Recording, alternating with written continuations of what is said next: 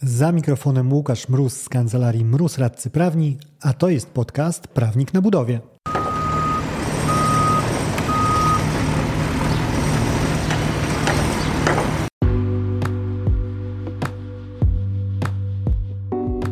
Z tej strony mikrofonu radca prawny Łukasz Mróz, a to jest podcast Prawnik na Budowie, w którym mówimy o wszystkim, co związane z kontraktami budowlanymi.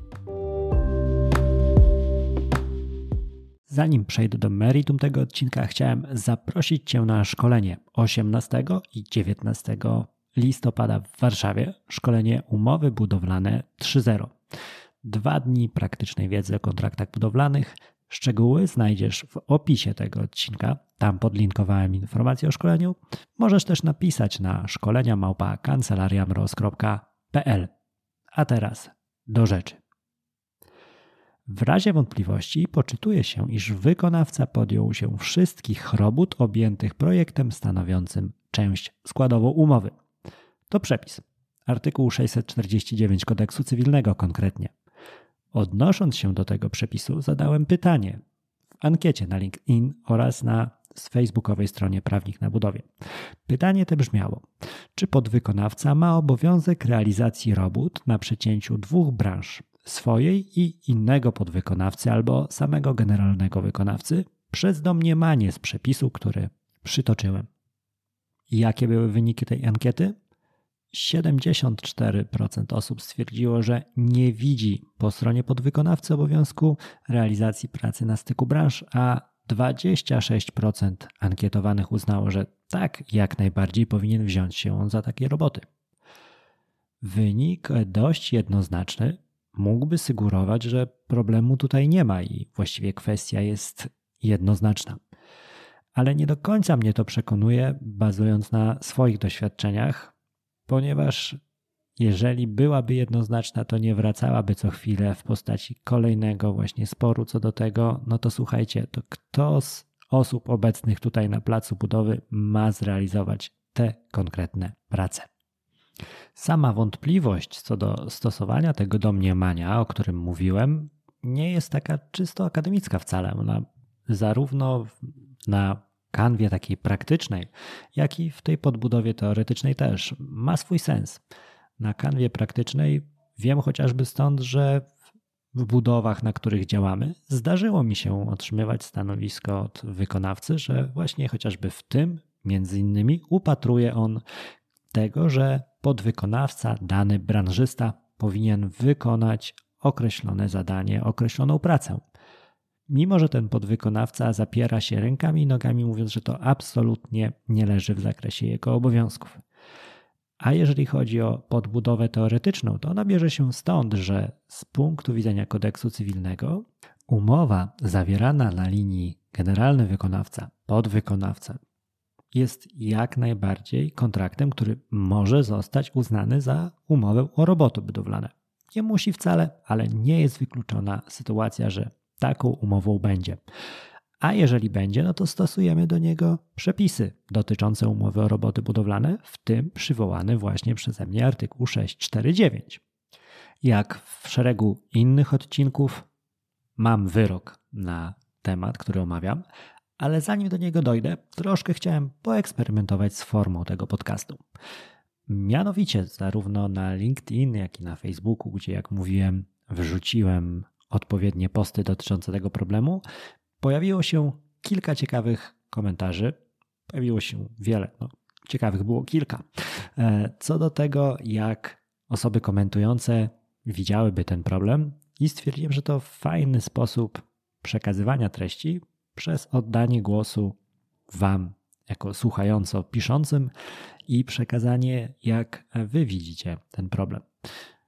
Bo jeżeli chodzi o samą istotę problemu, to chociażby bardzo słusznie wyłapał ją Pan Konrad, wskazując przyjęcie takiego stanowiska przy analogicznym ogólnie brzmieniu obu umów podwykonawczych czy wykonawczych prowadziłoby do wniosku, że obaj podwykonawcy mają obowiązek realizacji tych robót, czyli zlecono je 2 razy. Argument jak najbardziej trafny, bo jeżeli mamy przecięcie, dajmy na to robót ogólnobudowlanych i jakieś elektryki i wykonawca generalny wykonawca twierdzi, że to jest kwestia podwykonawcza, to może się okazać, że on asekuracyjnie mówi to samo w rozmowie z jednym i z drugim podwykonawcą, żeby mieć pewność, że ktoś to dla świętego spokoju zrobi. Także tutaj logika wskazuje, że troszkę nam coś tutaj umyka. Jeżeli już o problemach mowa, to problem bardzo trafnie zauważył pan Adam. Wychodząc już troszkę w przód i przyjmując sytuację, gdzie mamy już zrealizowany pewien styk. Mianowicie, a co w kwestii odpowiedzialności za powierzoną część punktu styku? Kto gwarancyjnie za nią odpowiada? Szczególnie przy podziałach na Shell and Core and Fit out, gdzie jestem w stanie na palcach jednej ręki policzyć, gdzie poprawnie wykonano zakończenie pracy jednego wykonawcy i rozpoczęcie drugiego. Fakt, jak najbardziej jest to taka bolączka praktyczna i tutaj, tak jak mówię, mówimy już o etapie po zakończeniu, więc nie do końca ten wątek, którego dotyczy odcinek, ale jak najbardziej trafnie zdiagnozowana bolączka pozakończeniowa. Pan Jacek natomiast zauważa tak troszkę pośrednio bolączkę kolejną, tu już bolączkę wykonawcy, oddając głos. Punkt widzenia zależy, jak wszyscy wiemy, od punktu siedzenia, ale brak wyraźnie wyznaczonych granic to punkt zaczepienia dla podwykonawcy. I tutaj zgodziłbym się z tą oceną, ponieważ nawet nie mówiąc o konkretnych prowadzonych przez nas sporach, obiektywnie oceniając ten problem, zgodziłbym się z tym, że jest to punkt zaczepienia dla podwykonawcy, czyli odwracając tę monetę na drugą stronę, punkt bólu dla wykonawcy. Z dwóch powodów.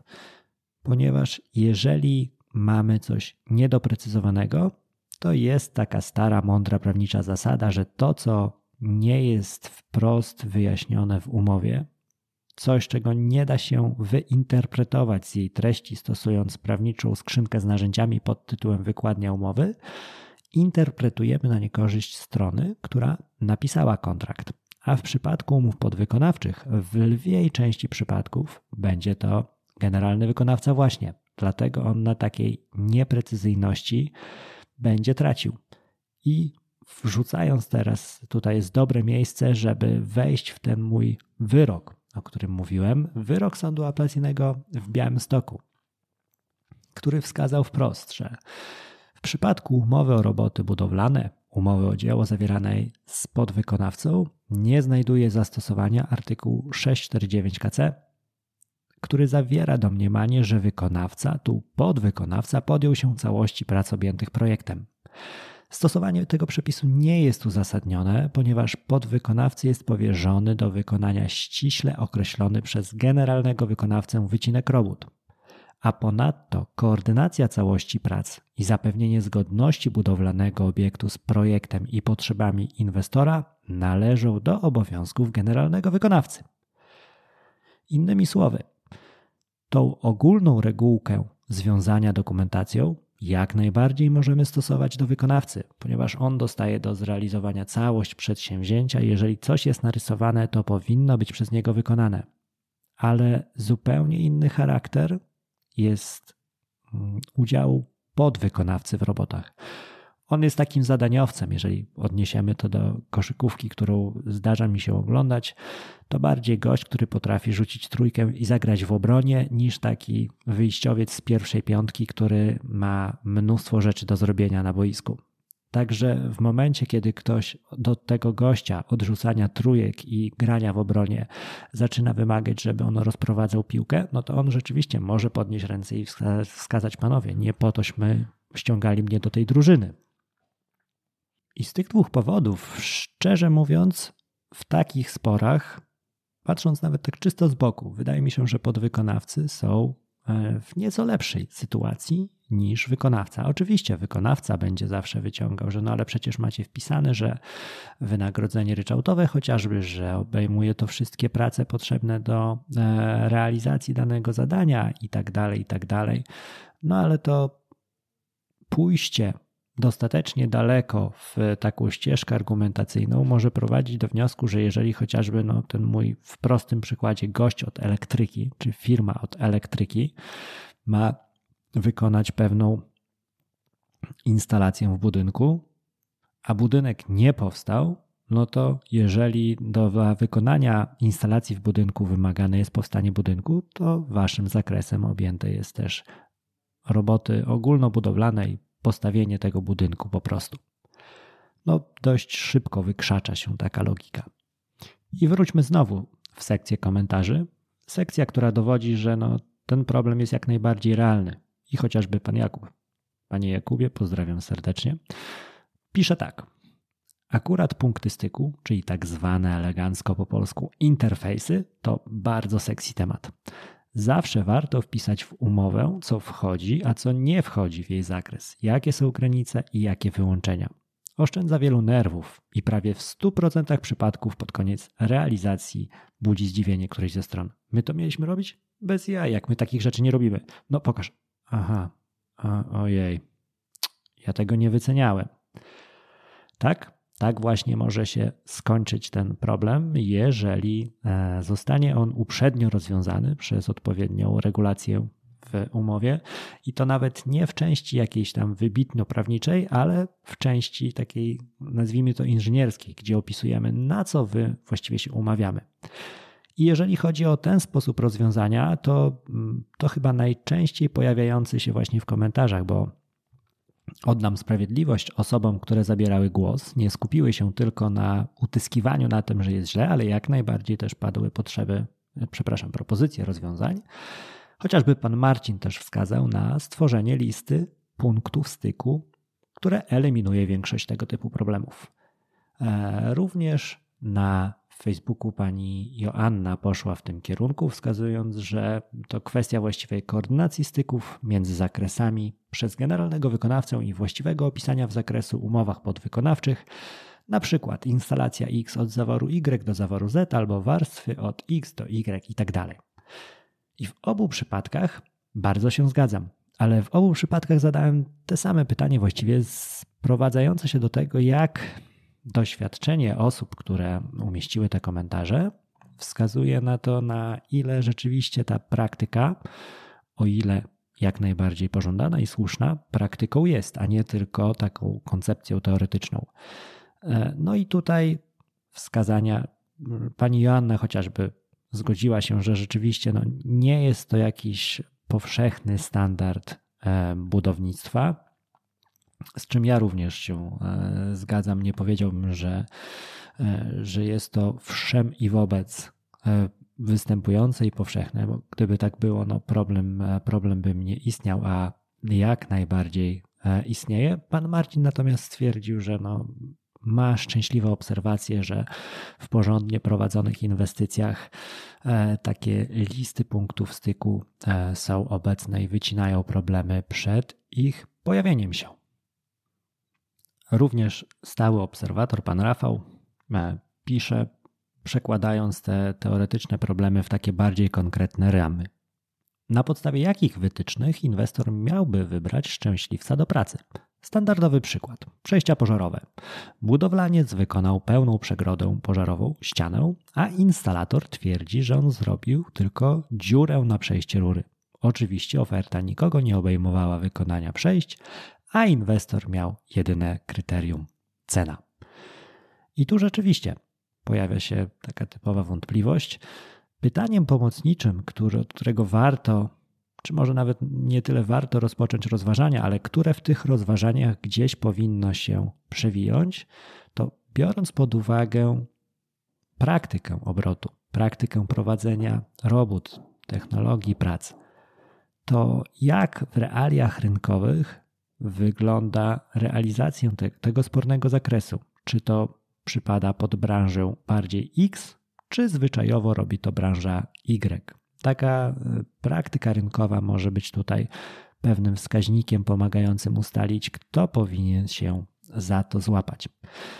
I jeszcze bardzo ciekawy komentarz pana Piotra, który jest rzeczoznawcą kosztorysowym i który nieco szerzej się rozpisał co do rozwiązania, ale rozpisał się na tyle ciekawie, że sądzę, że nie będziesz mieć mi za złe, że kilka tych akapitów przeczytam. Zaczynając. Kłaniają się standardy, których brak. systematyka, klasyfikacja robót z ich jednoznacznym odpisem i zasadami przedmiarowania to podstawa. Niestety nasze podwórko jest strasznie oporne na takie zmiany, o ustawodawcy nie ma co wspominać. Na chwilę obecną BIM też nie pomoże w tej kwestii, a i model musiałby być bardziej szczegółowy i tak dalej. Od wielu lat środowisko kosztorysantów proponuje proste zasady. Jeden przedmiar robót, który obejmuje całość robót, zamiast każda branża osobno. Każdy element dział klasyfikacji na danym poziomie jest przywołany niezależnie od tego, czy roboty występują, będą wyceniane przez generalnego wykonawcę, podwykonawcę, czy nie występują, nie będą wyceniane. Puste elementy muszą być uzupełnione informacją, np. nie dotyczy, nie podlega wycenie. Powyższa informacja jest jednoznaczna. Tego elementu nie ma być w ofercie i jest to świadoma decyzja inwestora.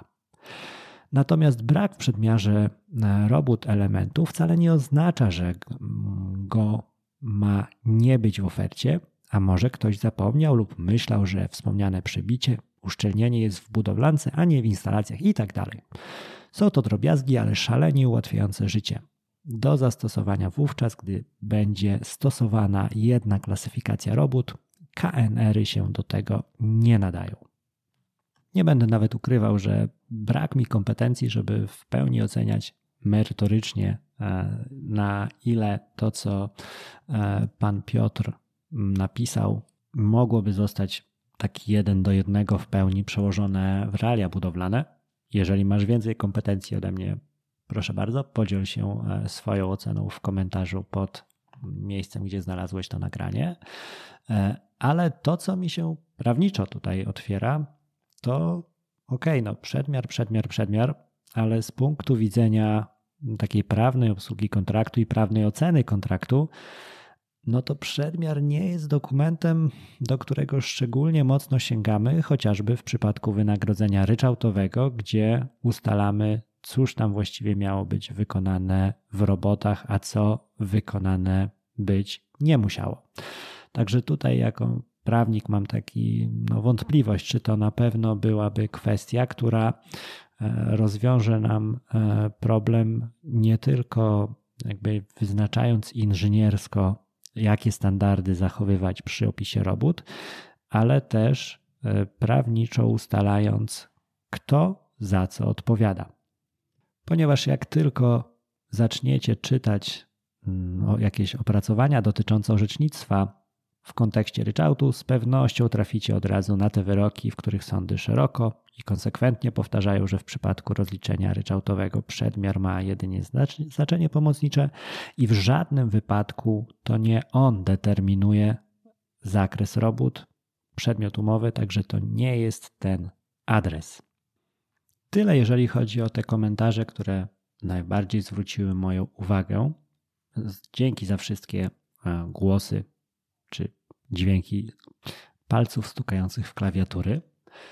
Finalizując, wróćmy taką klamrą do tego pytania. Czy podwykonawca ma obowiązek realizacji robót na przecięciu 2 branż przez domniemanie z przepisu artykułu 649 KC? Według mnie nie. Tutaj nie będziemy jako wykonawca mogli sięgnąć sobie po taką rozszerzającą interpretację wynikającą z tego przepisu, ponieważ nie bardzo przystaje on do tego, w jakim charakterze w procesie budowlanym bierze udział podwykonawca. Także ten konkretny argument oceniłbym jako niezbyt nośny w kłótniach o to, kto właśnie na punkcie styku ma działać. Daj znać proszę, co sądzisz o samej formie takiego odcinka jak ten, czyli podzielenia się waszymi de facto opiniami z komentarzy i ujęcia ich jako element tego, o czym mówię ja sam.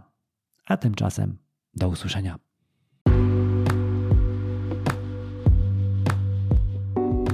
Dzięki za odsłuchanie tego odcinka. Zasubskrybuj podcast, żeby nie umknęło Ci żadne kolejne nagranie. Znajdziesz go w Spotify, Google Podcasts czy Apple Podcasts. Jeżeli natomiast chciałbyś się skontaktować ze mną, napisz na biuro@kancelariamroz.pl. Znajdziesz mnie też w mediach społecznościowych, na LinkedIn wpisując w wyszukiwarce Łukasz Mróz, a w Facebooku czy na Instagramie wpisując Prawnik na Budowie. Do usłyszenia w kolejnym odcinku. Dzięki za odsłuchanie tego odcinka.